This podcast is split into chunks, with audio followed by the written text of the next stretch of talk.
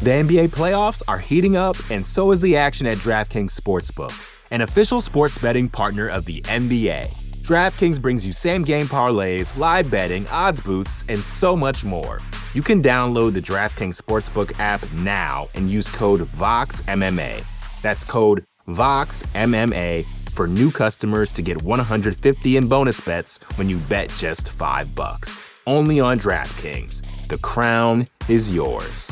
Gambling problem? Call 1 800 Gambler. Or in West Virginia, visit 1 800 Gambler.net. In New York, call 877 8 HOPE NY or text HOPE NY 467 369. In Connecticut, help is available for problem gambling. Call 888 789 7777 or visit ccpg.org. Please play responsibly. On behalf of Boot Hill Casino and Resort in Kansas, 21 and over. Age varies by jurisdiction. Void in Ontario. Bonus bets expire 168 hours after issuance. See dkng.co slash bball for eligibility eligibility and deposit restrictions, terms, and responsible gaming resources. You know how to book flights and hotels. All you're missing is a tool to help you plan that unbelievable travel experience. That's why you need Viator. Book guided tours, excursions, and more in one place. There are over 300,000 travel experiences to choose from, so you can find something for everyone. And Viator offers free cancellation and 24 7 customer support for worry free travel. Download the Viator app now and use code Viator10 for 10% off your first booking in the app. Find travel experiences for you. Do more with Viator. You're listening to the Vox Media Podcast Network.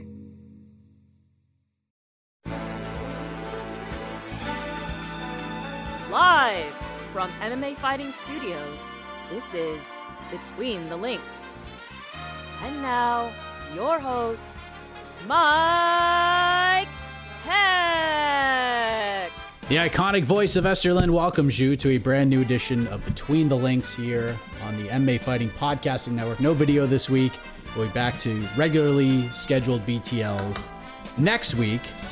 We're going to do a, another roundtable edition. Second week in a row. We did one heading into UFC 273. We'll do another one heading out of UFC 273 and into the double header that we will get to, to witness this weekend. UFC has a card, Bellator has a card, but if nobody promotes it, are there really cards? We will answer that question and much more. I am Mike Heck, and joining me as always, Mr. Jed Meshew, Mr. No Gray Area. Get the oven mitts ready because the takes are coming in hot. What's up, buddy? Hey, man, I don't make any promises about the takes this weekend because can you even have hot takes about what's happening? like, there is uh, there's some fights. Some people will be engaging in hand-to-hand combat, but whoof, this UFC card is a tough hang, and Bellator is not that much better. Well, we will discuss those, but I think it would be the right thing to do to start with UFC 273 and what we witnessed this past Saturday because a lot happened. a lot happened on that card. As our good friend New York Rick put it, it was a three course meal. There are some other things in the mix, some appetizers, maybe a dessert, uh, an ice cold beverage, if you will, that were sprinkled throughout this event. But let's talk about the big three storylines. Let's talk about how the night ended. Alexander Volkanovski just put it to the Korean zombie. I thought this fight was going to be a Volkanovski win. I thought it was going to be a bit more competitive. I thought Volkanovski would get his first finish in quite some time. I thought it would happen in the fifth round, but I thought he'd have to deal with some adversity, but he dealt with very little, if any, adversity. This is a near perfect game for Alexander Volkanovski. Fourth round TKO. He gets it done. Herb Dean with a terrific stoppage. Your biggest takeaway from this performance from Alexander Volkanovski? Man, he's uh he's really good at that whole fist fighting game, isn't he? like I I thought he like you, I thought he was gonna win. I, I thought he was gonna win convincingly. I did not really think Chan Sung Jung had much to offer him, but uh I didn't think it would be that convincing, you know? Like he that is as close on like no hyperbole, no hot take here, like just straight shooting fact. That is as close to a perfect performance as we've seen in the octagon in some time. I'm not talking about a one shot KO where, okay, he landed one great punch, but for whatever that was, 15 or just under 16 minutes, it felt like he knew everything three steps ahead of, of Korean Zombie. The the punch stats, honestly, like genuinely shocked me because I I looked at him uh, uh, earlier this week and I thought, okay, so Korean Zombie landed, I don't know, like ten punches in that whole fight. And he apparently landed 48 and i don't i just honestly don't believe that that's true.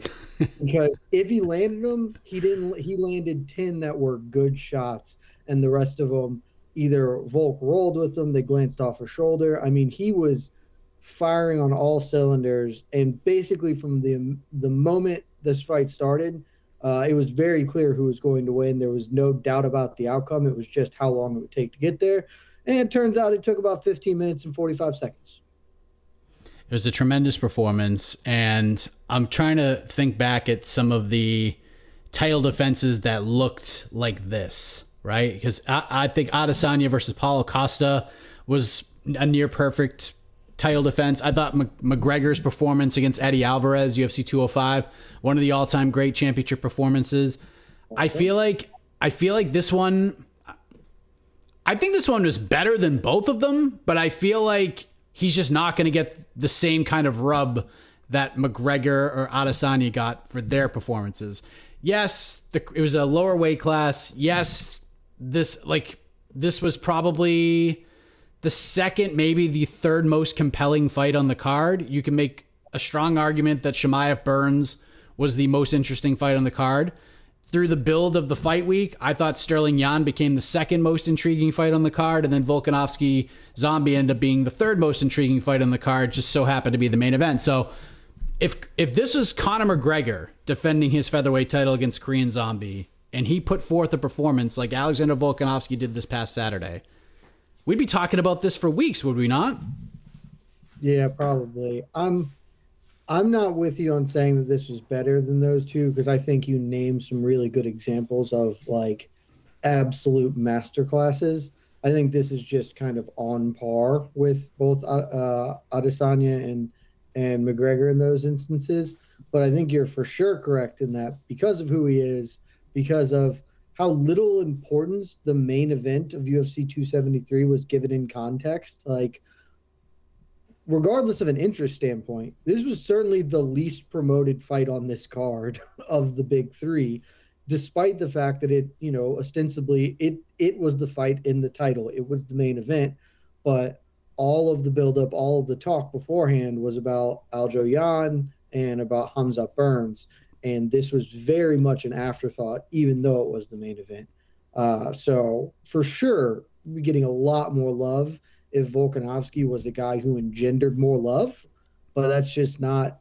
It doesn't seem to be who he's going to be as a champion, which is a shame.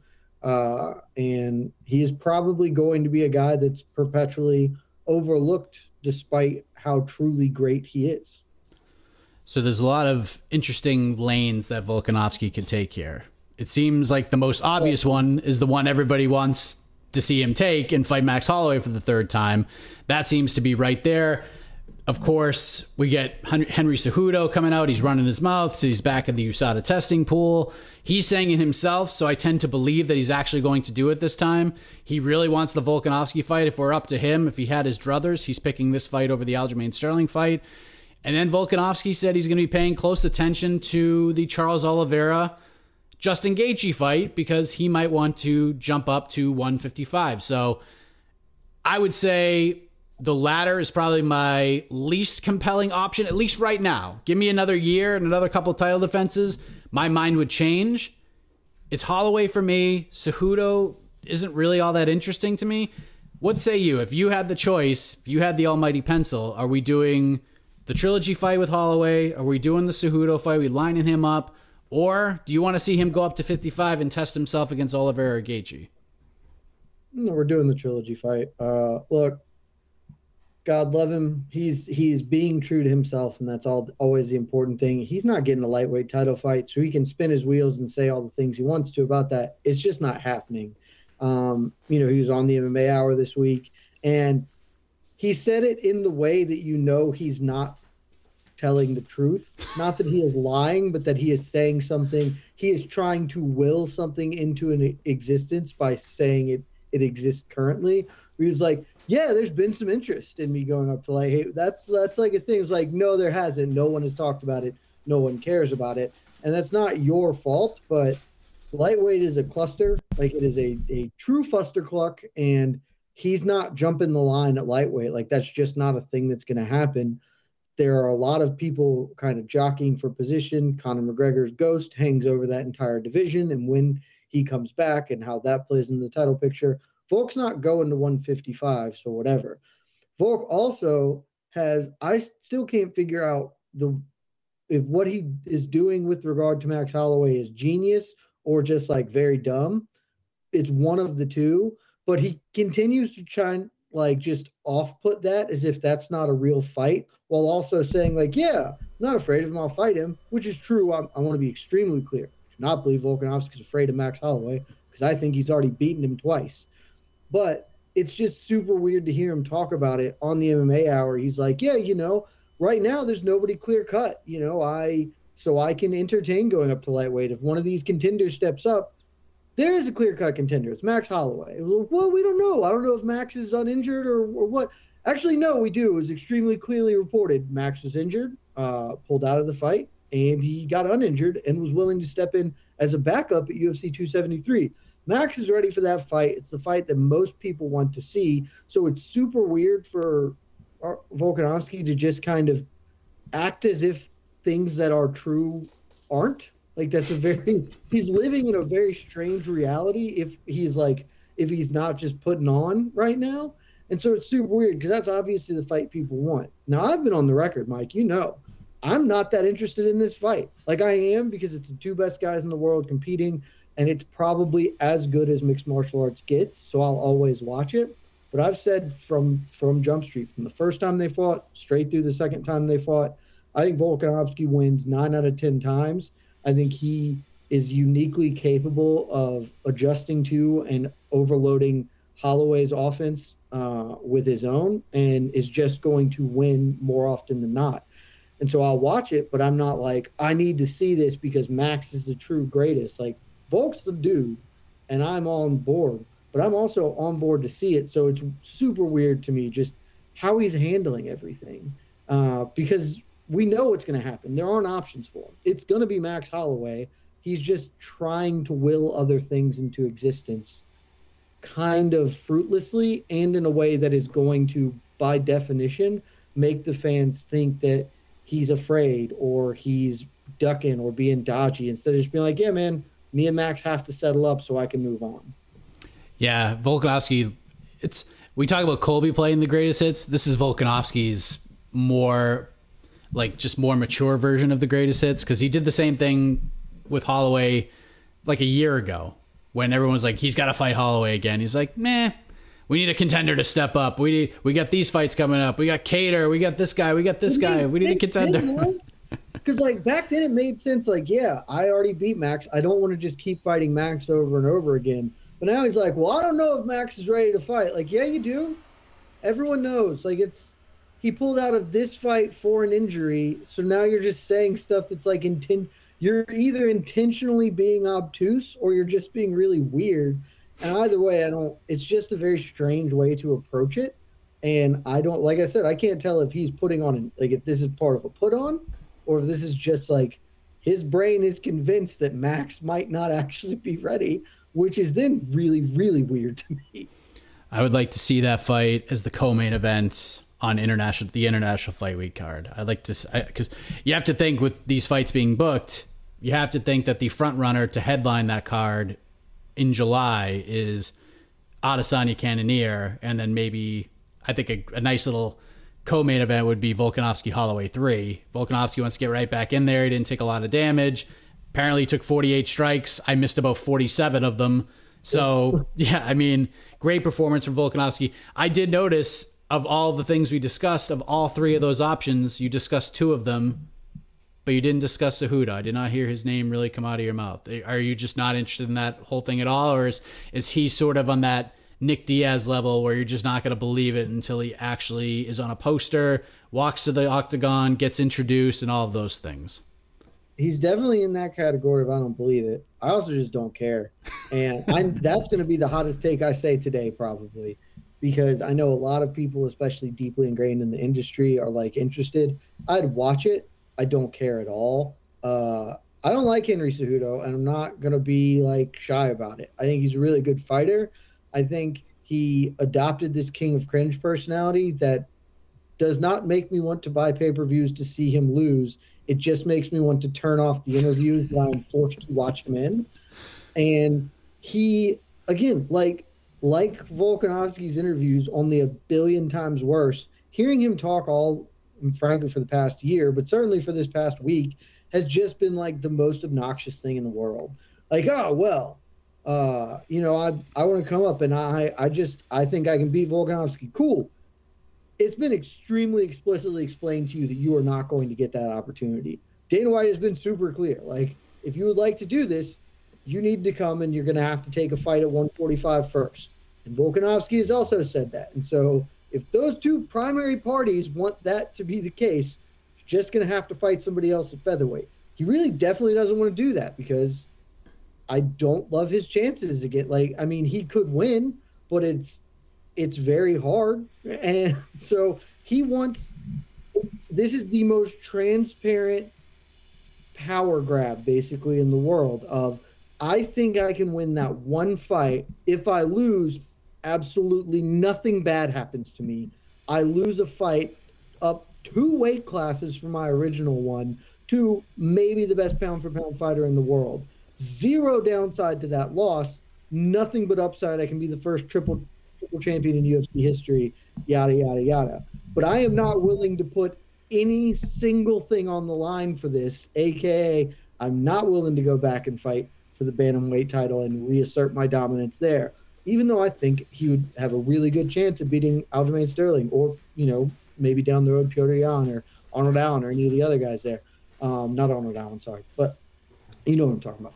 Um, and uh, but at 145, he doesn't want to have to go fight Arnold Allen or Calvin Kattar or whatever to try and solidify a thing because that loss ruins the narrative of being the greatest combat sport athlete of all time. And so it's so transparent and so self-serving and so obviously not going to happen that all it does is make me mad, especially when he acts like the world is crazy for denying him like, wow, you guys don't want to see me make this is garbage. Dana White, you let George St. Pierre come back. Yeah, George St. Pierre was the greatest welterweight of all time who came back uh, after he defended a belt 17 times or whatever absurd number, and then also was an enormous draw. That's why he got to come back out of retirement and fight Michael Bisping to win a belt.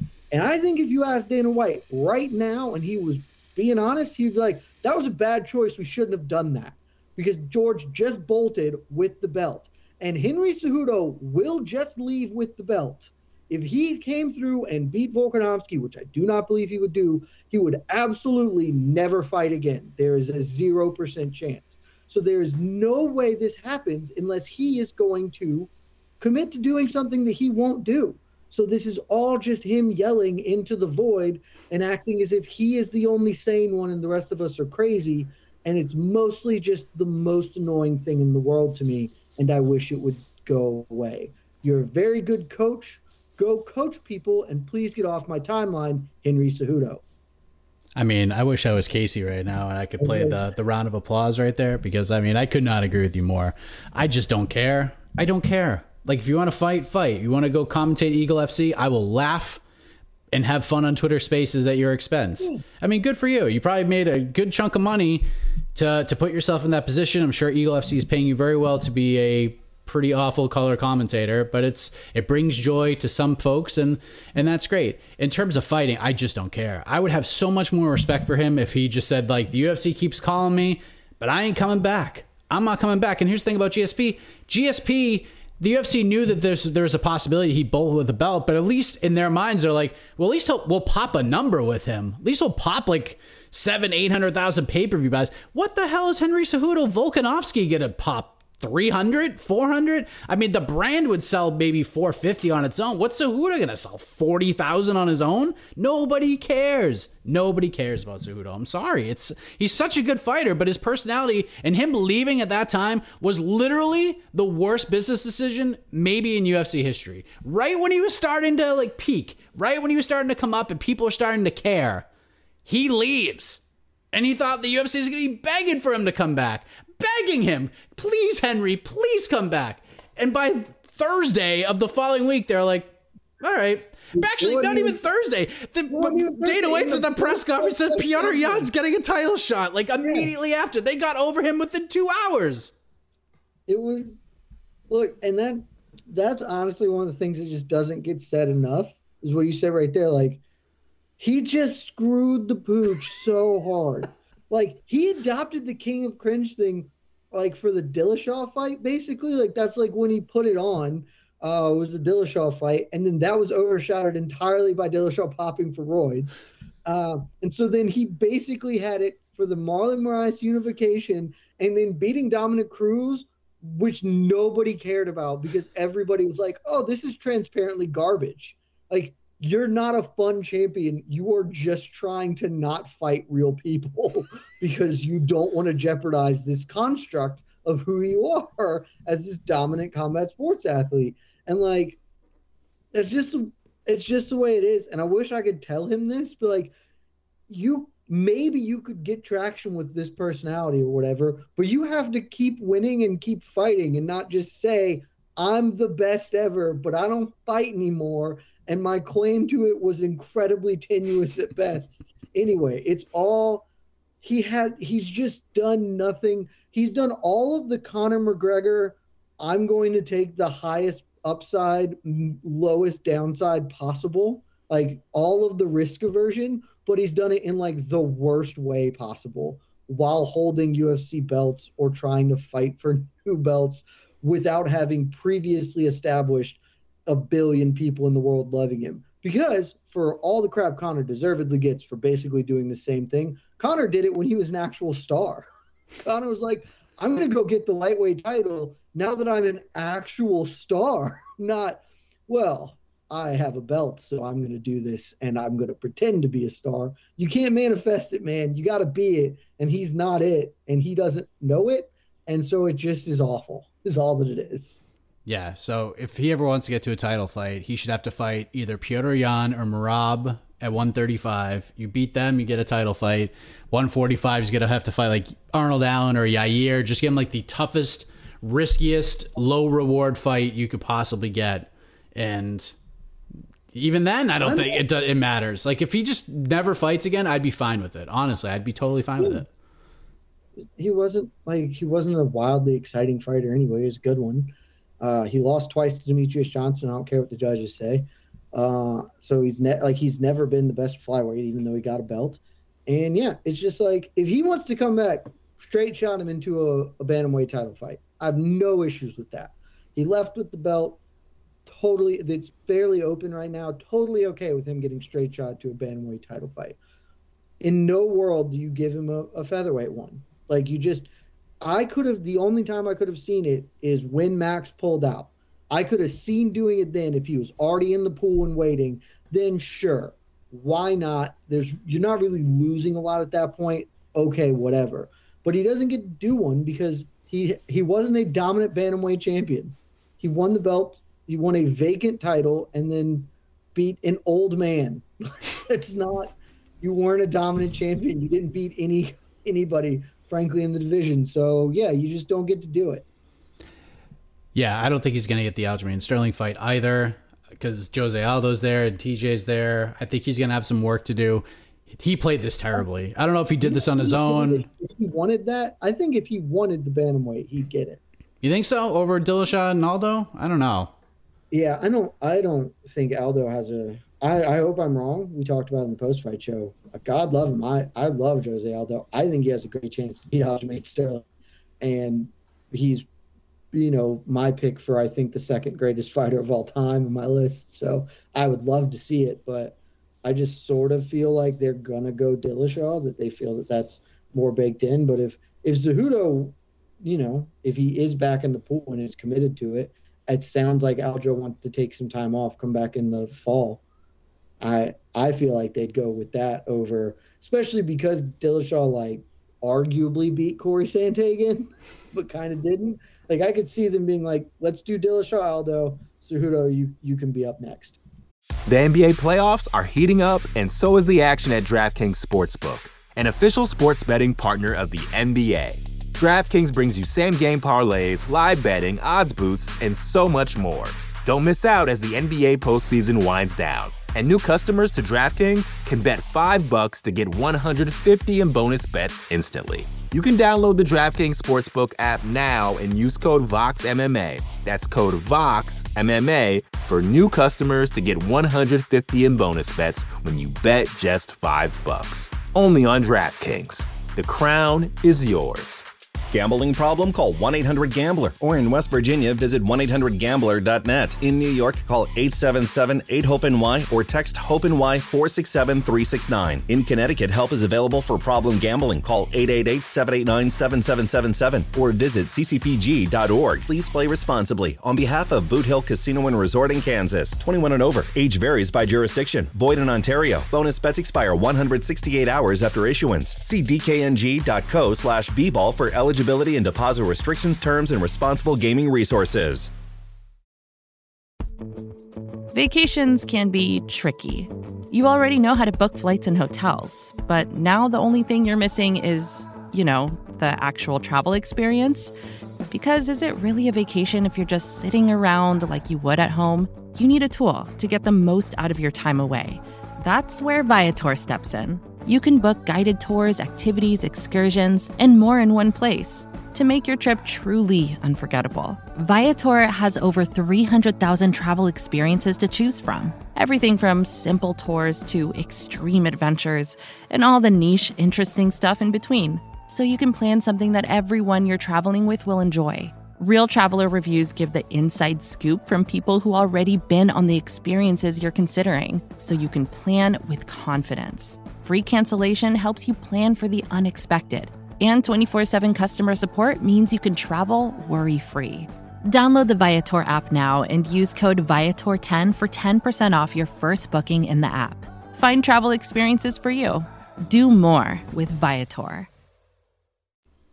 Well, let's talk about Aljamain Sterling because I have to say, and I, and I think you probably agree with me on this, what Aljamain Sterling has done since Saturday has been masterful. I am enjoying all of it. I'm enjoying social media. I'm enjoying just jumping on and hitting refresh to see who he's targeting now. I loved the contract. I love how he's pointing out individual people to get after. Big John, Josh Thomson, you know, I always sign up for those types of tweets, enjoying those very much. Poor Jonathan Coachman's getting it. I'm loving that as well. I'm loving everything Aljamain Sterling is doing. And you know what? This wasn't a 49 45 or a 50 44 that he put on Petr Yan, but the man went out against a guy that most people thought was going to just roll over him.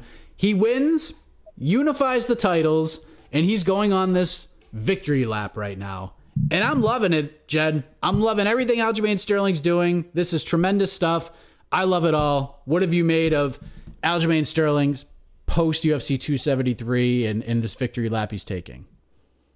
Look, I got no issues with him doing it because we talked about it beforehand. There was nobody with more pressure on him coming in 273. He piled the pressure on himself. Outside of whatever he had on top, he talked a massive amount of crap that week and told everybody, hey, come Sunday, I either get to, I'm going to be talking a lot of shit or I'm to be eating a lot of shit. And I feel like I'm to be talking it. And when you do that, when you put yourself out on that far of a limb, I mean, you climb all the way out there. He's holding on by his fingertips and the, the, the branch is bending, almost breaking. He's that far out. And you do the damn thing. You deserve all all of the smoke. You get to bring all the smoke to everybody who's doubted you, every hater, he gets to do all of this for as long as he wants, and I will never tell that man to stop because he he does not need to. In my eyes, he won that fight extremely clearly. The official MMAfighting.com score of that fight is 48-46 Sterling. He took rounds one, two, three, and round two was a 10-8. And look, I'm I'm prone to hyperbole. I'm prone to saying things. If you disagree with that scorecard, there is no other way to say it. You are incredibly wrong.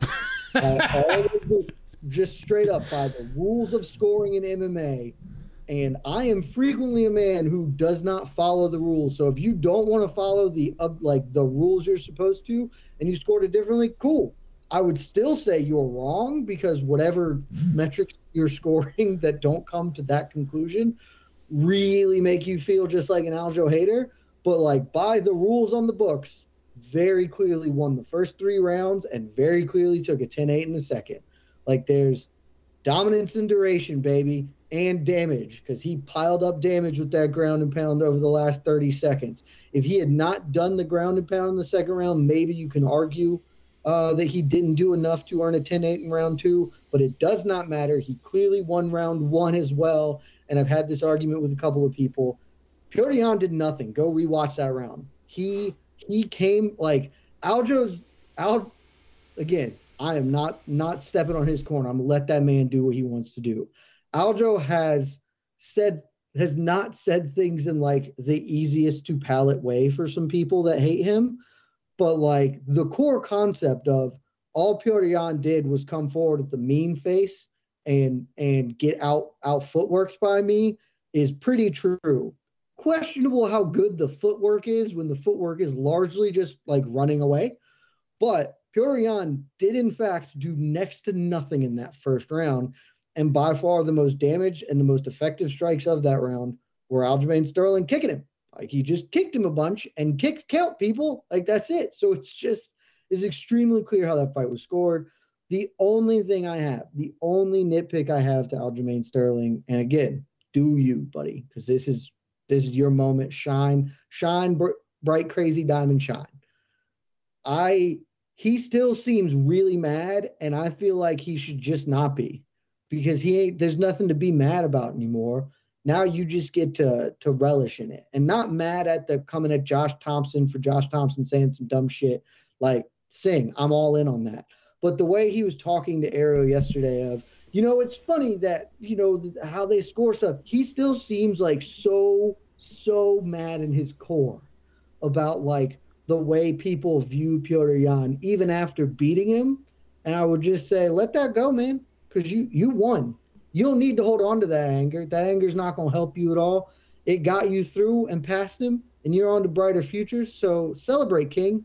Go off, but just let let the anger inside evaporate and and be joyous in dunking on the the haters, of which there are still many. I agree with everything you've said for the most part. I get it. I, I feel like I, I feel like he carried in the biggest chip on his shoulder maybe we've ever seen in a UFC fight. And I think that 13 months and that chip just continuing to grow, I think a chunk of it left him, but I still think a bunch of it's still there. He's, a lot of it's there. He's he's he's trying to jump over that line and, and just get get a piece of everybody, and I get it. I'm actually surprised he's going this hard. Honestly, just be eh, Saturday at the post fight press conference. I like I set him up for it. I was like, what do you want to say to everybody now? You said, wait until I win this fight. Then you're going to hear what I'm going to say. I'm like, what are you going to say? And he was just like, you'll see. You'll see. He had a chance to just cut a promo. He didn't. But now he's just saving it for the next day, saving it for the next couple weeks. How long will this go on? Do you think this goes on until he fights again? Do you think he just keeps running with this? Because I love it. I don't know for how much longer I'm going to love it, but at least for these four or five days since he won the title, or excuse me, unified the title. I'm loving it. This is this is good stuff. It's gonna go on as long as people keep coming at him, so probably for a while. but like, I think I think you actually sort of outlined kind of I think where I stand on it is it would have made a lot more sense to me, and so like I could associate with it a lot more if he just dunked on everybody at the post fight. If he just went off and he just let it all, because he clearly had all of this built up, and so if he just let it all out in a venomous bath of punishment and destruction on those who doubted him, of which there were many, and just let it all go because I'm with you. I'm I'm never going to tell him to stop because he deserves to do this as long as he wants. He won the fight that people said he couldn't. But it is going to it is going to lose its charm over time And so if this continues to happen, even if it's totally valid for him to dunk on people for the next five years over this, this keeps happening for months and months and, and years, then no one is going to like him. And like I think Aljamain Sterling should be a beloved champion. He is a really interesting dude. He clearly has like has a style that is fun to watch. And maybe there are some things about him that he just won't ever be like a super high level star that everybody's going to gravitate to but he doesn't i don't think being the heel is a natural thing for him and if he does this for months on end he is just going to naturally be put into that role and i don't feel like he plays that role like all that well and i think that that's probably not a great role for him like personally to to accept so I would have rather he just dunked on everybody immediately. But if this becomes a prolonged victory lap, again, go off, King. You you did the damn thing. Ain't no one here to tell you no. He did a great job all fight week. He built this fight up for me. Again, heading in, I was like at a seven in terms of intrigue, but as the fight week progressed, he got me up to like a 9.1. I was really excited for this fight. It was a really close one. I scored it for Sterling. I've watched that first round multiple times with the commentary on, with the sound off. And Sterling wins that round more convincingly every time the more I watch it. So hats off to Aljamain Sterling. I'm curious because I don't I, and believe me, if Aljo, if you're listening to this, I'm not trying to take anything away from your performance. In fact, I am giving you kudos for an incredible build throughout the week. You said a lot of things, and when you cover those fight weeks, anything you say gets brought back up the next time around. So if Aljo says something at the media day after Yan was there at the press conference, that's going to get brought up to Yan at the press conference. Same thing. If Yan says something at the press con- at, at media day, Aljo didn't get to it. We're going to ask about it at, at, at the press conference, and you're going to get a chance to respond.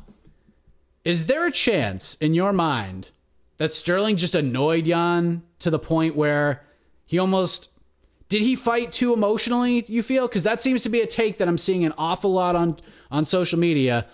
Sterling did a good job just getting Yan mad. The the build to the fight, he just couldn't wait to get in could, could not wait to just get in there and punch Aljo in the face. He didn't do a lot in that first round, but he was a lot more aggressive moving forward in that first round than we've seen him in his past fights.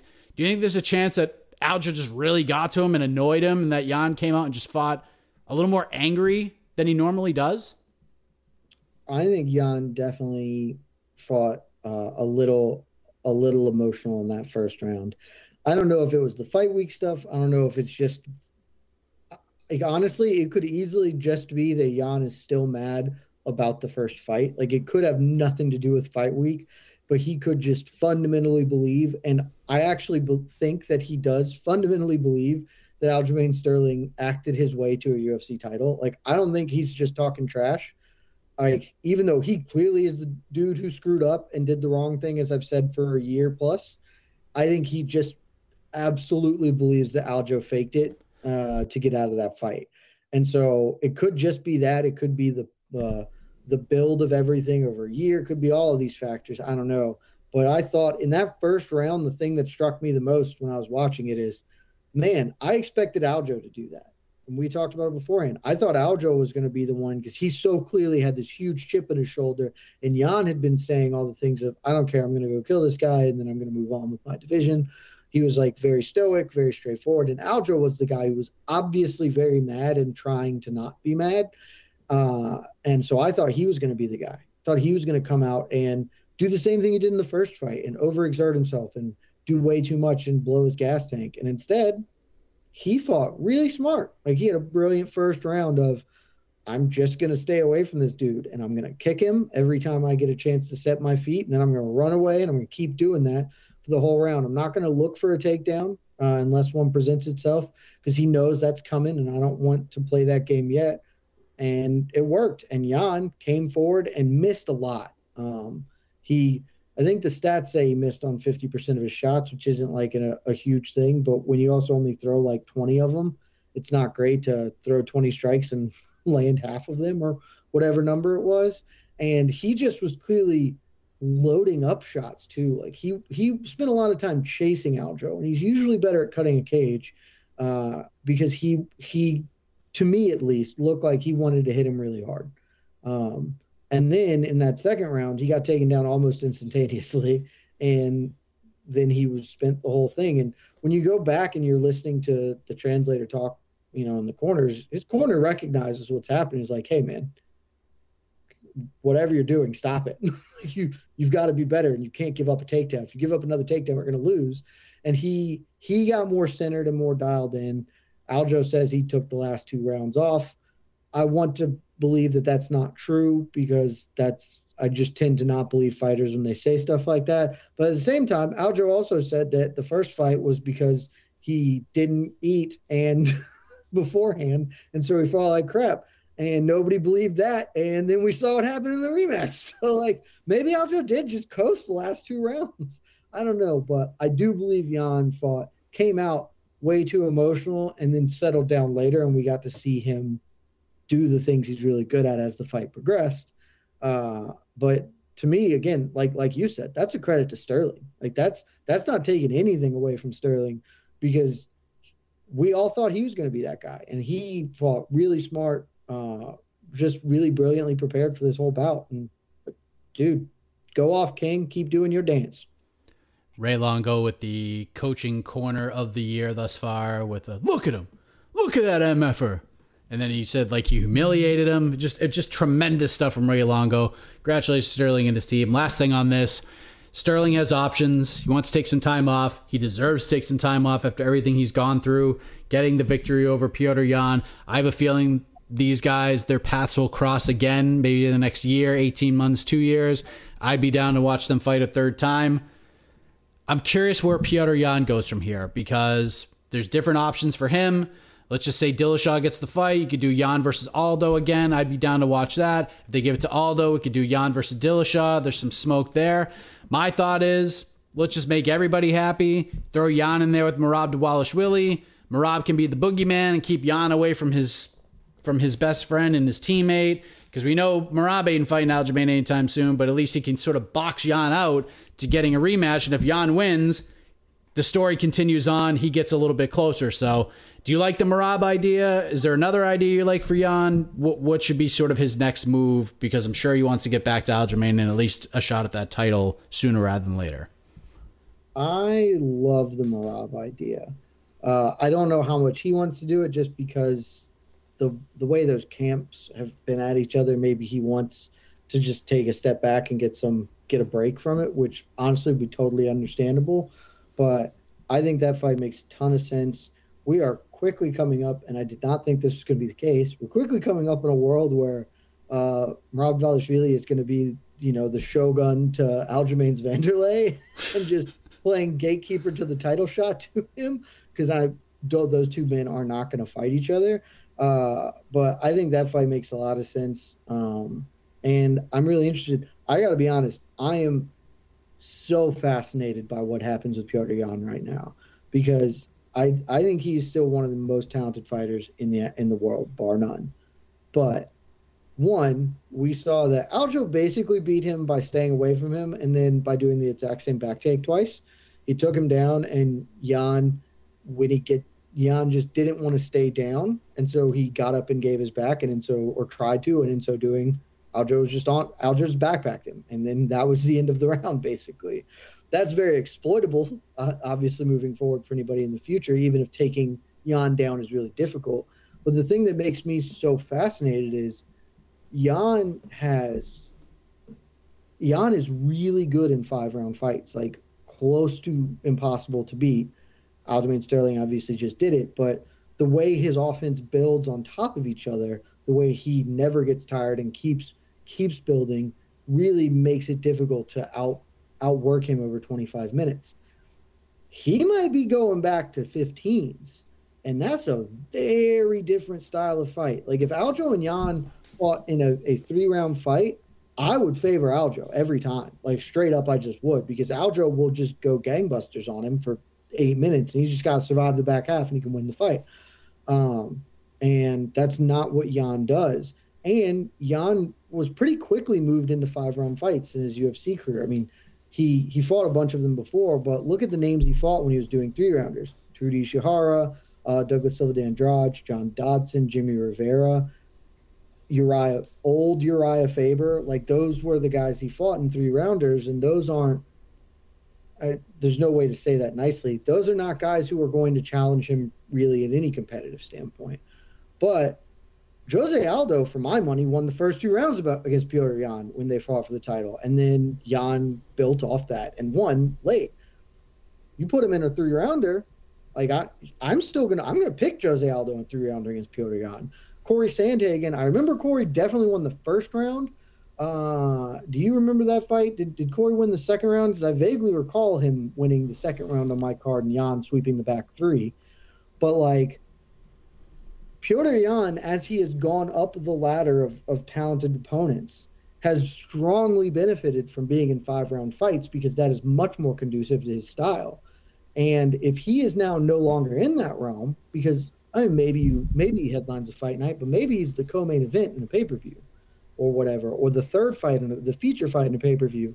And if he's back to 15s, that opens up a lot of opportunity to feed him now. So I am really fascinated to see what happens, because I'm also interested to see if maybe Yan adjusts his style, knowing that if he says, "Hey, I can't," I, if he gets rebooked with Aldo, I can't fight the same way I fought last time with Aldo. I'm going to run out of time. Aldo's too good defensively for me to to have a slow build. I need to kick the triggers quicker.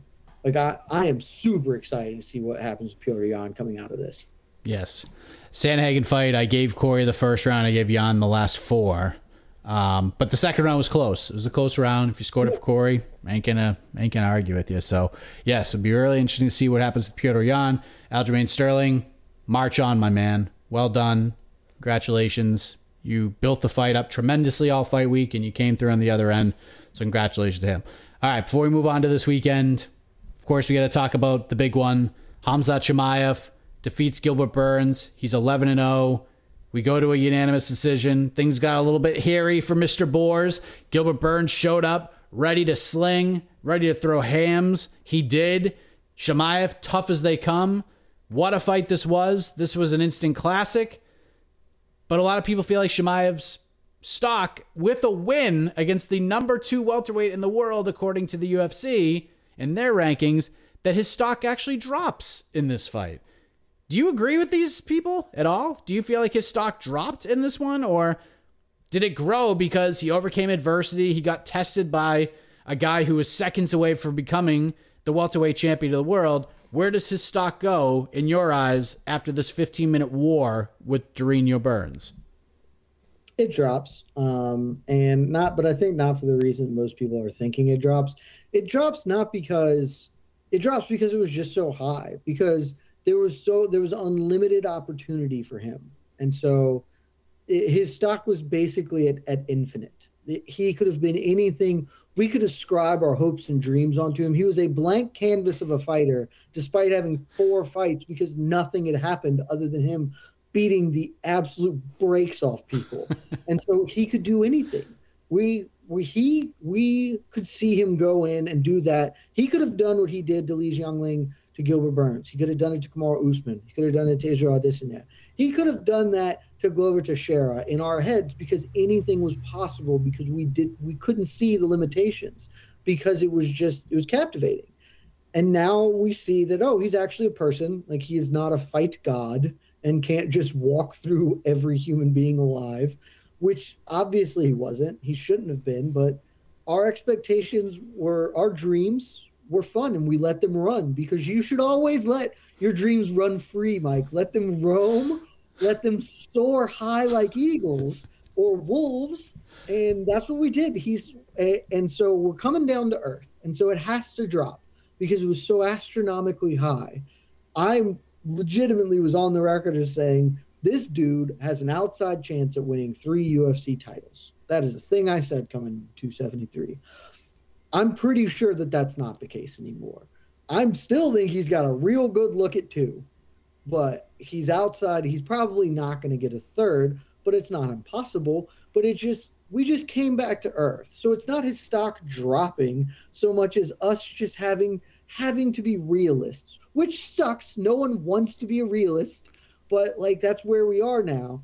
Uh, and that's okay because we all, like you said, we learned a lot about him. We learned that, you know, he can be, I, I forget who said it. Um, somebody put it in these terms this week. maybe it was um, Brian Stann. He can be the hammer and the nail, and that's good because at some point he's to have to. We're to have to see him fight through adversity, and he did.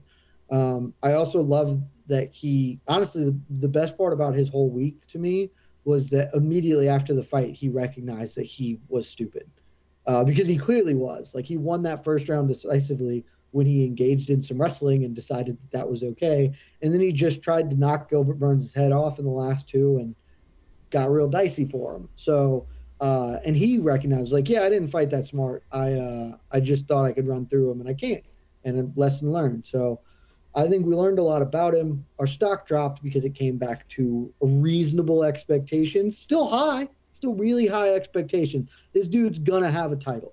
He's gonna win at least one. I guarantee that. But I think we, you know, we've just had to temper ourselves a little bit, which is good for all of us, even if it sucks. Sometimes you got to eat your vegetables, though. So Khamzat Chimaev was like the actual human being version of Fight Island, like when Dana. Yeah, well, I didn't have a lot of hope for Fight Island just because because I've been around the UFC long enough to know that they were never going to make it like a recreation of the Kumite, which was obviously the thing that they should have done, but you know whatever. Uh, but yeah, in a lot of ways, actually, that's true. Like we dreamed so high, only to be let down. A great encapsulation of the UFC. Remember the BMF belt? Remember the high hopes we had for that thing? and they rolled out like somehow improbably a worse version of their current title to be the BMF belt like he's just that and that's okay. It's still going to be the best available in the world probably. Yeah and you i mean you, you attached the rock to the whole thing and it still was a letdown so yeah i, I hear you i plumb forgot that the rock man. I will say this. While Chimaev stop like maybe Chimaev is human and yes he he bleeds blood after all. I actually think this is the best thing that could have happened to him.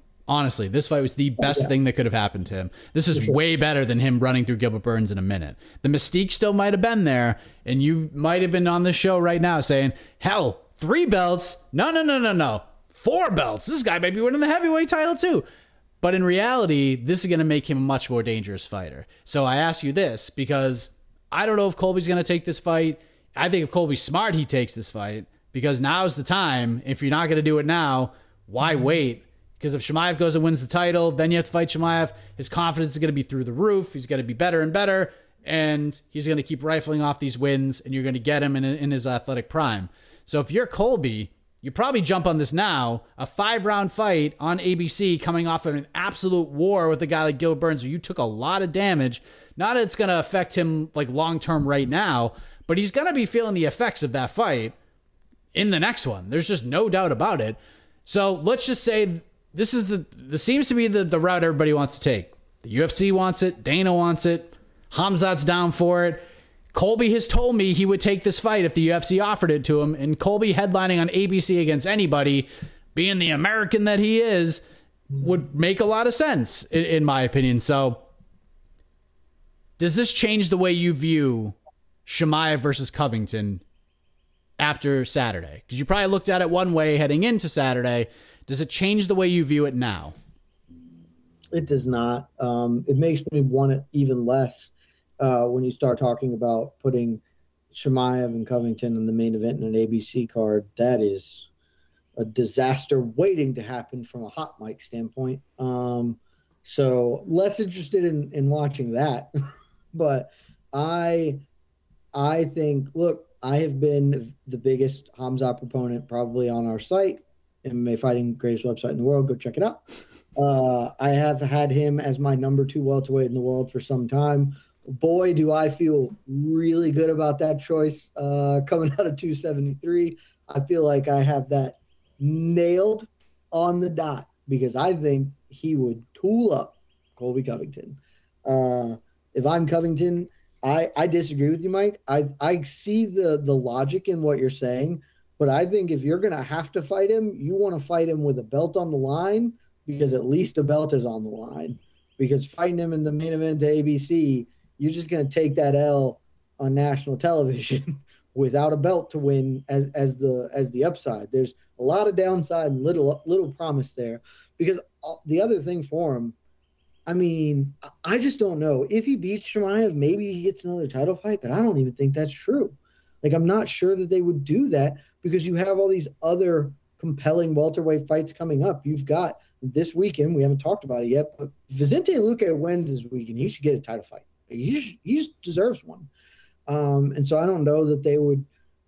Maybe they would. Maybe Khamzat's that big a star, and they feel the win's compelling enough. But I, I just think, I don't think it matters because I think Khamzat tunes him up. Like I, I thought that coming in, I was honestly really impressed with with Khamzat striking. Like we knew he hit hard, we didn't know anything else about it. I thought he showed a lot of good things on the feet. He also showed some weaknesses, and he uh, would overcommit to strikes. And you know, Burns ended up finding a way to time him with left hooks, especially when Khamzat would get way too eager and rush in looking for the kill. Well, Colby Covington isn't a big hitter, like so it's not like he is going to land one big shot on Khamzat because Burns hit Khamzat with the best shot he's ever landed in his career, and it it put Khamzat to a knee for sure, but he survived it. So if he can take that, he can take anything Colby throws back at him. I think the wrestling's probably a wash, and either way, it's it's not a huge advantage. Both men will just be able to pop up, and so it's mostly just going to be striking. And one dude I think is much better. So I. I'm Covington. I'm I'm making a full tilt run towards Israel Adesanya at middleweight. Just banning welterweight. I'm done with it going that way because I think I think Khamzat's a problem for everybody up to and including Kamaru Usman. Yeah, I'm curious to see. I mean, obviously that is a big storm you have to weather with Chimaev, but that fight gets to the second half. If we get midway through the third, four and five, how interested that fight gets real interesting. Like if Colby could steal an early round somehow, if he can avoid major damage and like get a takedown and just somehow just have cage control time and land a couple takedowns, do a little bit of damage and just steal around, that fight gets real interesting down the stretch. It really does. So I'm I I, I want to see it. I honestly want to see it. Winner gets a title fight. Let's do it. I mean, ABC, you just gotta just not air anything from those two guys at all. Uh, just let them fight and don't give them a post fight interview, and there you go. That's a big fight and a very big deal but we'll see what happens. It's tough, tough to put them on, on national television. Yeah, but Dana White doesn't give a shit. Dana be like, say what you want, free speech, baby. We let you say whatever you want to say. And props to Gilbert Burns too. Great performance. He's out doing the media rounds. You start talking about a union. You start talking about a fighters union. You gonna find yourself on the wrong end of a pink slip real quick. yeah, don't do that on ABC. We could talk about 273 for a while. Mackenzie Dern didn't think she won that fight, but she won that fight officially. Mark O. Madsen gets a win. Vinc Pichel probably got more of a rub in the end. Ian Garry remains undefeated. Fine performance, very honest with his assessment of the fight at the post-fight If it's at the scrum. Good on him. Anthony Hernandez, keep an eye on that guy. I think he's going to be a problem at 185 if he continues to improve the way he is. Raquel Pennington is also proving to be a problem at 135. That was a great performance against Aspen Ladd. what? What?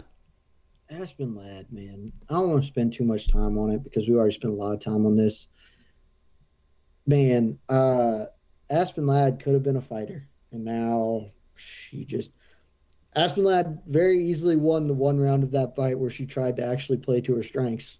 Yep. She didn't try to do it for 10 minutes. So it tells you something about her or her corner or both. Uh, and you know, all the promise in the world, and she is not going to pan out, and that's that's a shame. Uh, but great win for Rocky. Yes, go to 145 Aspen, win a couple fights, maybe you get a title shot up there. Uh, Julio Arce missed weight, gets a win. Piera Rodriguez, you could see the moment where she was like, "F this, I'm supposed to fight somebody. I'm going to turn the corner," and then Kay Hansen no longer in the UFC. So we wish her well in her future endeavors. I think this will be a good move for her overall. Alexei Oleinik gets his 60th win. We got to finally use the graphic first round submission. Mike Malott, star making potential with that guy. Canada might have something here. Great stuff. Very emotional, heart on the sleeve. Everything about the fight, the performance, the post fight stuff. Even gets the Ariel Helwani rub in the end tremendous week for Mike Malott. So let's move on to this weekend. We don't have a lot of time, but looking at these two cards on paper, there's this is a three fight oh, weekend. If we're being honest, if we're being honest, can, can I just start? Let's just start with Bellator because this is by far the more intriguing card than the UFC card. card. It's it's card. not even close. It's not even close. The main event well, is a thousand times better. The co-main event is a million times better. And the UFC main event has some stakes, but in the end, these guys are just sort of. I think Luque probably has a better shot at getting a title shot to win than Belal Muhammad does. I think I'm not saying anything that's out of line or untruthful, if no, we're being honest. But that's just a great fact. Here's here's the thing, Jed. I was hosting heck of an afternoon, literally right before this. I thought the Bellator card was Saturday. It's tomorrow. It's Friday, and I wasn't 100% clear on that. What does that tell you, Jed? You have AJ McKee, your homegrown talent, the guy you're trying to build to be your star. He's fighting in a main event in a rematch of what you considered your biggest fight in promotional history and me, who covers the sport full time on a regular basis, thought this card was on Saturday. And I had to look it up to make sure I was wrong. What does that tell you about Bellator, about this card, and about how they are promoting it? Because UFC 273 stomped a mud hole in this card and walked it dry, and now UFC Vegas 51 is picking up the pieces, and this is a way better card on paper. It tells me that you're more plugged in than I am. I also work in this space. Like my my career is right in this space, and until I, I, this Monday when we were doing our team call to discuss, like I did not recognize that there was a Bellator, much less like a relevant Bellator this week. Like I just totally spaced on it, and everything you said. Like there's nothing else to say beyond what you said. This is headlined by a rematch of the biggest fight in promotional history. It has arguably their two best fighters in the organization are on this card AJ McKee, Vadim Nemkov, and frankly, Patricio Pitbull's probably number three. Um, you know, maybe you want to do Gegard or whatever, but like three of their five best fighters, and hell, possibly even four, I guess, if Corey Anderson is one of the five best fighters, on this card, and nobody, Nobody's talking about it. Nobody's doing anything about it. We've I've been saying it for a really long time. Bellator doesn't care anymore. Like they don't. And to me, look, the biggest thing that's happened this week about Bellator was yesterday when AJ McKee basically said he wants out. That's I mean, that's those weren't his words on Ariel's show, but his words were, you know, his his eyes told the story. I'm dead serious. Like this is it's gonna be slightly paraphrased but Ariel asked AJ a question about I forget what it was about. It was about um, you know, if he's going to do something different or or no, if he went up to lightweight and would he compete would he still compete at welterweight? Would he win two titles? Like so like if you did go up to lightweight, you got to would you defend both belts? And AJ McKee's answer goes, I've always wanted to have a UFC title. That's how he started the answer. Like basically everything he was saying yesterday was yeah, man, I want to fight in the UFC. I am contractually stuck here under the champions clause here. I've got, I think he's got three fights committed under this champions agreement with Bellator. So he's got, you know, a couple more after this. But everything he said sounded a lot to me like, man, Bellator is not paying me and they are not promoting me. And I'm the best fighter in the world. And I, it sucks that I'm the best fighter in the world and I'm fighting on a Friday and nobody knows and I don't want to do this anymore. And I think that's entirely fair because I don't think he's the best featherweight in the world. I, I think that's Alexander Volkanovski, but I'd love to watch them two fight. And more importantly, I know when Alexander Volkanovski's fighting. I know when he is fighting. If nothing else, I know when that man is competing, as opposed to being like, oh, we need somebody to work Bellator Friday. Who's available? Like, oh, Bellator's on Friday. Who's going? Who's what's happening? Oh, it's two title fights? Well, hell, I guess I finally get to use my Showtime subscription now. it's, it's so dumb. I don't know what they're doing as an organization. I, we've talked about a lot, and I don't know how to.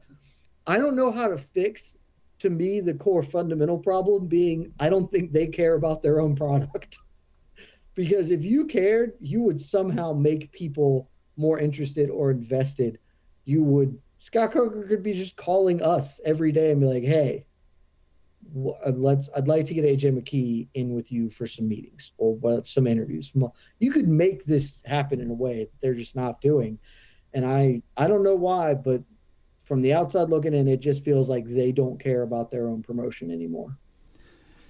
It's brutal, man. It's brutal because they have a decent roster. They're not going to be the UFC. They got a solid roster. They got good fighters. They got AJ McKee, and I knew they were, I knew they were fucked a week after McKee won the title because we didn't no see him anywhere. He was nowhere. What are you doing? He should have been sitting next to Michael freaking Strahan on Good Morning America two days after winning the title.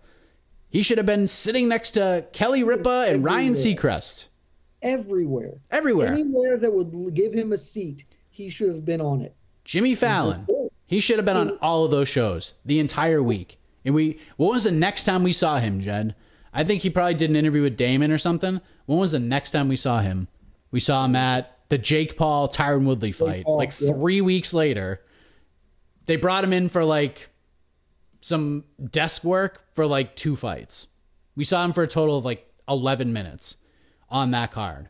And that's it. And then we haven't seen him since. We haven't seen him since. What are you doing? It's also just super weird because, like, I can even understand if you just don't care. Like if they don't care, okay. Like I, I totally get that position. He is not a star. He is not drawing whatever. I think that misses the point of promotion, but I understand it. But at that point, also just let him leave. Like he clearly wants to leave.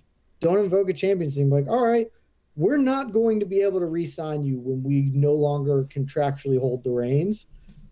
Just go. And Bellator used to be really good about that as the thing.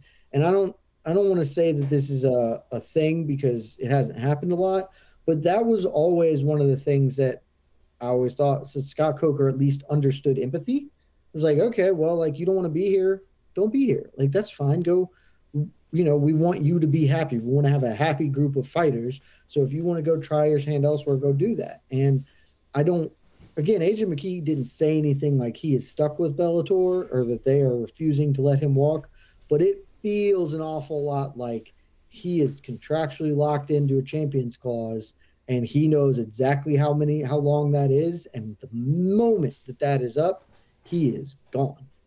And so it's all just really weird and i don't know what's going on. Well unless they offer him a million dollars a fight then he'll stay i don't even know if he'd do that honestly i mean i know he said that's what he wanted but that also feels a little bit like one of those things that like so when I left my last job, uh, I told them, hey, because I, I was on good terms with those people, and I told them, hey, this is I'm leaving to go pursue a thing that I really want to do, and yada yada. So there's really nothing you could do to keep me here.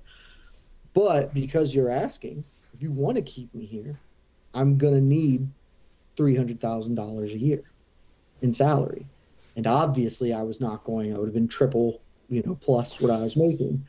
So they weren't going to do that. And that's what this feels like of I want a million dollars a fight. Okay. You could just say ten million. Like you could just say a billion dollars. They're not gonna pay you that. So like it's fine. It's just fine. They they wouldn't pay look, man, they wouldn't pay Kayla Harrison and we talked about it at length. They're not gonna pay Jim McKee, who is definitively less of a star than Kayla Harrison. Like whatever you think, and people have come at my throat about me saying Kayla Harrison is I would rather be promoting Kayla Harrison than AJ McKee. Whatever you want to think about who they are as quality fighters, I'm not here to have that. As promotional entities, Kayla Harrison is a much, much bigger star than AJ McKee, and that is fact. Yes, he ain't getting a million. I think they will get very close, but I still don't think it'll be enough to keep him. So he's got this, and he's got two more fights. So if he wins this fight, he goes up to 55, fights Patricky, probably wins that fight, wins that title. Sure wins that fight. And then I don't know. You do one more, maybe you fight Benson Henderson on the way out. If he beats Peter Queally in Dublin, maybe you can get I mean, all three of these point, fights done this year. At that point, if he goes up and beats Patricky, let him go fight for the Garbo interim belt. Let him beat. Let him. Let him fight Logan Storley because Logan Storley's going to beat um, MVP. yeah, probably. So let him go fight Logan Storley if you're gonna have him and be and you're gonna keep him there, at least do fun things with him. He's literally already beaten all of the people in the tournament for his division, so let's just go have fun with him. So that's the biggest fight on the card. The most interesting fight of the card is the co-main event and of the weekend, if we're being honest. Vadim Nemkov versus Corey Anderson is probably the most intriguing fight, probably the best fight of the weekend, if we're being honest. Uh, Aaron Pico's back against Adli Edwards, Tim Johnson, Linton Vassell, Tyrell Fortune, Rakim Cleveland, and then Kyle Crutchmer, Michael Lombardo is fun. That's just a lot of prospects from probably the San Jose area. Probably a lot of uh, AKA guys getting on the card to get a hometown rub. And then we go over to the UFC on Saturday. We got UFC Vegas 51. We got a great main event, Vicente Luque, Belal Muhammad. Co-main event is Caio Borralho making his Octagon Before- debut. Before we go to the UFC, I do want to talk very, very briefly on the co-main event, Sure. mainly just because I want to get your opinion on it while we're here. Okay. Because for me, this is the number two and number three light heavyweights in the world fighting.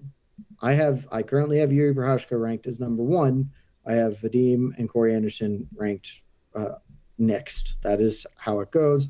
Again, my rankings are done entirely by who I think would beat who. And I think at this current juncture, Corey probably beats everybody. I, he certainly beats Glover. I, I would probably How pick him to beat. Jan in a rematch, but I mean, we already saw him beat Glover. Not this So- version of Glover. Okay, the older version, not the older one.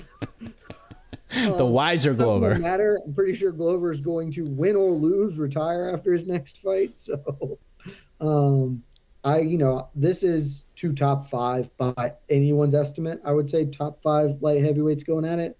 And uh, do we think the winner of this is the best light heavyweight in the world? Like, do they have a legitimate claim to it, Mike? There's a con- there's a con- has a win over Glover, especially. yeah, but I mean, again, this was this is Glover who was just getting hammed every night, drinking like forty beers. Like, you know, this this is not the same guy. This is not the the heavyweight, uh, the light heavyweight champion of the world, Glover Teixeira. And I think if they fought again, it would be a it would be a different fight. If we're being honest. I do not. Um, huh. there is an argument to be made. I will say no, but number two is very possible. Number two is very possible. If Vadim just runs through Corey Anderson, he's clearly the second best light heavyweight in the world, in my opinion. Jiri I- will Jiri will be number three. if, if Vadim runs through Corey Anderson, I he's going to be my number one light heavyweight in the world. Um, I don't think he's going to. I think it's going to be a really fun back and forth battle, um, and I could absolutely see Corey Anderson winning. But if Vadim runs through Corey Anderson at the end of this month, I will be bumping him to number one. So big stakes in this fight for me. Yeah, it's the most interesting fight on the card. It's not Oh. even cl- or, or on the of the whole weekend. Hundred percent. Also, the thing that's the most interesting is like our rankings are currently split. Most people have to share at number one at light heavy, but a, a few of us, three of us, have Prochazka. Um, but if if Vadim wins, I think you could see some of these things change substantively. It could be the first division we've ever had in the MMAfighting.com global rankings, the only rankings that matter, best website in the world. The first time we've ever had three different people as getting receiving votes for the top overall spot. So this is a fight that super matters. It does. And Bellator hasn't Bellator hasn't told you that because they don't care if you watch their product. But let me tell you that this is a fight that super matters. Real quick with the UFC, Luque Muhammad's a good fight. It's a good fight. It's the fight you have to make. I, I just I'm not all that interested in it. Like I, I it's a fine fight. There's stakes. You get two guys on good streaks. Luque is. I mean, look, Luque. This fight matters a lot more for Vicente Luque than Belal Muhammad, in my opinion. Like if Luque, both these, this is must win for both guys. But Luque clearly has a better shot at getting a title fight than Belal Muhammad does. At least that in my mind. And I'm not trying to knock Belal. Vicente's out here just colding everybody. Highlight reels galore. Belal's just very effective, but he's not that kind of a fighter. So I think title stakes wise, how close we get to an Usman fight, or even a, a Khamzat fight, this matters more to Vicente Luque. This is much more must win for him. A loss for Bilal, I mean, it sets him back a little bit, but I still think he would have to say, win the same amount of fights, even with the loss here, to get to a title fight. So, just your thoughts on the matchup. Who needs this one more? it's there. It's it's a fine fight. It's a good main event compared to others we've seen over the last six or seven months, but I'm just not all that fired up for it. I don't know why. I I think you're not fired up for it. One, because it's a rematch of a fight that nobody was like clamoring to run it back. Luque very very clearly won the first one. the first round KO, like it was extremely evident and sure they've changed a lot. It was a while ago, yada yada. Um, but it's just not one that like matters. I'm pumped for this fight because I think Belal Muhammad's very good at fighting, and mostly I think Vicente Luque is arguably the most exciting fighter above 155 pounds in the world right now. Like, there aren't a lot of guys that if I'm just throwing a dart in the dark about who to watch, that I'm I'm picking over him uh, at this point in time because he is just man's all gas, no brakes, baby, and I love that. I love watching him fight. I do think this matters really importantly for Muhammad because I think a win here probably puts him like right there. Like I, I you said that you think it's the same number of wins to get a title fight. I think Belal Muhammad's probably just never fighting for a title. If we're being honest, he's going to settle into a happy Neil Magny role as Neil starts to age out of the division. Um, and that's okay. Neil Magny, great fighter, has the record for most wins in welterweight or whatever. Um, and that's just kind of where Belal's going to be. Uh, but if he does win this, he'll move into the top five, and then he probably is one one or two wins away, depending on what he can go. Because if Belal wins this, and Colby says, "I don't want anything to do with Chimaev. I ain't doing it," then Belal says, "I'll take him. I don't care. Let's go get wrecked, son." And he beats Chimaev. Then he's that that's right in. He gets it. It's it. It puts him into a title shot, which I think is his clearest path in, frankly. Because otherwise, if he does win this, which I don't think he will, he is going to have to fight Colby Covington or Gilbert Burns or um, he and Gilbert don't train together, do they? Who Belal? Yeah. No, Vicente the, does though. Vicente and Burns. That's right. Okay. Yeah, I think actually that's probably just what happens. Is if Belal wins, he probably fights Gilbert Burns next, and a win over Gilbert Burns could theoretically put him into a title fight. Um, so I think it matters for both men. It, it is a fight that matters uh, a lot. It's just hard to care about this card because we've got a bit of the 273 hangover, and and then the, the rest of this card is a tough hit. Yes, I do like no the respect to all the men and women fighting on this card, but yeah, uh, I'm in on Chris Barnett fighting. Always going to be in on Chris Barnett fighting. Never going to turn away a Chris Barnett fight. Um, and the rest of these are all what I would classify as fine. Just fine. Like, sure, they're in a card. Um, you know, Devin Clark, William Knight, two big boys going to do beefy things. At heavyweight. Yeah, big, big, beefy heavyweight things. Yeah. Um, uh, the co-main event. This actually, I this might be the first time in like five years that the co-main event has not had uh, Wikipedia pages for either fighter, which is just the absolute best. um, even though Caio Borralho and Gadzhi Omargadzhiev are like, you know, they're undefeated, or maybe there's one loss between them. It's some some dumb stat like that. Um, that they're both very good middleweights, but it's just awesome that neither of them have wikis and that they're the co-main this damn thing. If you if you don't have a Wikipedia page, you should not get to be on a promotional pro- poster. Like that's a that should just be a rule, because you can go make your own Wikipedia page. That is a thing that you can do, and they don't even have that, and yet they are supposed to get you interested in the fight night card. Man, uh, go spend Easter weekend with your families, people. Go do that. That's that's my in, in thought on this card. I do like the Miguel Baeza Andre Fialho fight. Uh, yeah, I like Kevin Croom, Alatengheili. That's good, and I'm glad to see Drakkar Klose getting back in there for the first time in about two years. Fighting, oh, the opener, first fight. So yeah, it should start yeah. off in a in a fun fashion. All of these fights are fine. They're, They're fine. All fine contests. Most of them even belong on a UFC card somewhere. It's all fine. Uh, this is a holiday weekend for many. If it is for you and your family, I would strongly encourage you to enjoy that family time.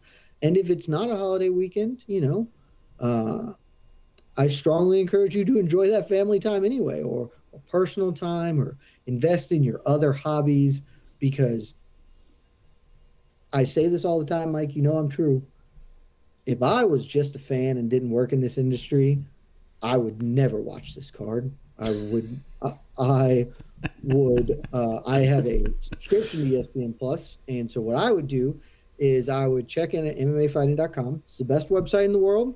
MMAfighting.com, very easy, one, all one word. I would go there uh, to get live coverage updates, see what's going on. Um, if I had time and I was near a television, I'd tune in for the main event. But if not, no big deal. I can see the highlights. I can see the live blog, which I think I'm doing this week. Uh, do all that. I'd watch our post show to get the rundown on what are the fights I should watch, are not.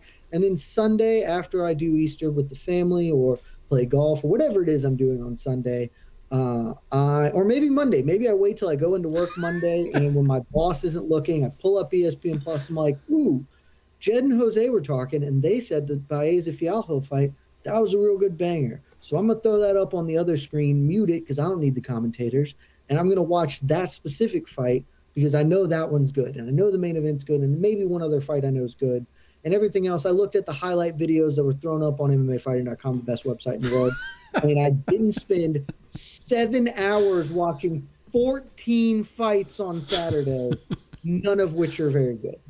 And this is after a card on Friday, which has more value in terms of fights than this UFC card. And again, I'm not trying to disrespect anybody. Bellator card's just better. And this card get, is get fine. money, people. I am in for everybody getting money. Brian Stann was on the MMA Hour this week, and he said he had gave his, his advice to young fighters. And one of the most important things he said to all young fighters was that they should get a hobby and they should invest in that hobby because fighting isn't going to be there forever. And I'm going to tweet that and I'm going to give it to all the fans. I know that fighting is your hobby, fans, and we love you for it because you let us do the thing that we love to do as a profession. And I will always, always be grateful for that.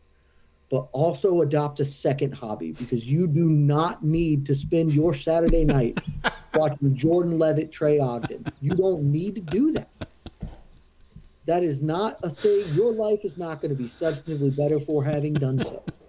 So read a book, you know, go outside, uh, play pickleball. I don't know, whatever it is that you would manifestly interest you. But I encourage you to exercise your other hobbies this weekend and just come to us and we'll tell you the stuff that you need to know from this, from what happened this week, what's important this week. We will help you with the stuff that you need to know, and you can live a more fulfilled and enriched life with, with a wide diversity of interests. Uh, I mean, that's it. We can't go any further than that. well said. Well said. Fine weekend of fights, and we will leave it at that. So, if you're celebrating a long weekend, enjoy it. If you're going to be watching cards on Friday and Saturday, enjoy them. If you're going to be doing other things on Friday and Saturday besides watching fights, enjoy those as well. For Jed Meshew, I am Mike Heck. Back to regular BTL next week, live 3 p.m. Eastern next Thursday. But until then, everybody, have a great rest of the weekend. We'll see you once again between the links next week. Good night, everybody.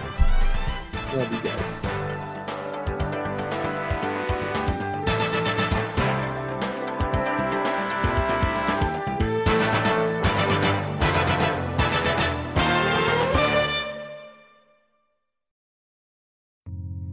You're listening to the Vox Media Podcast Network. The NBA playoffs are heating up, and so is the action at DraftKings Sportsbook, an official sports betting partner of the NBA. DraftKings brings you same game parlays, live betting, odds boosts, and so much more. You can download the DraftKings Sportsbook app now and use code VOXMMA. That's code VOXMMA for new customers to get 150 in bonus bets when you bet just 5 bucks. Only on DraftKings. The crown is yours. Gambling problem? Call 1 800 Gambler. Or in West Virginia, visit 1 800 Gambler.net. In New York, call 877 8 HOPE NY or text HOPE NY 467 369. In Connecticut, help is available for problem gambling. Call 888 789 7777 or visit ccpg.org. Please play responsibly. On behalf of Boot Hill Casino and Resort in Kansas, 21 and over. Age varies by jurisdiction. Void in Ontario. Bonus bets expire 168 hours after issuance. See dkng.co slash bball for eligibility and deposit restrictions, terms, and responsible gaming resources. More to dos, less time, and an infinite number of tools to keep track of. Sometimes doing business has never felt harder, but you don't need a miracle to hit your goals. You can just use HubSpot because their all in one customer platform can make growing your business infinitely easier. Imagine this high quality leads, fast closing deals, wildly happy customers, and more benchmark breaking quarters. It's not a miracle, it's HubSpot. Visit HubSpot.com to get started today.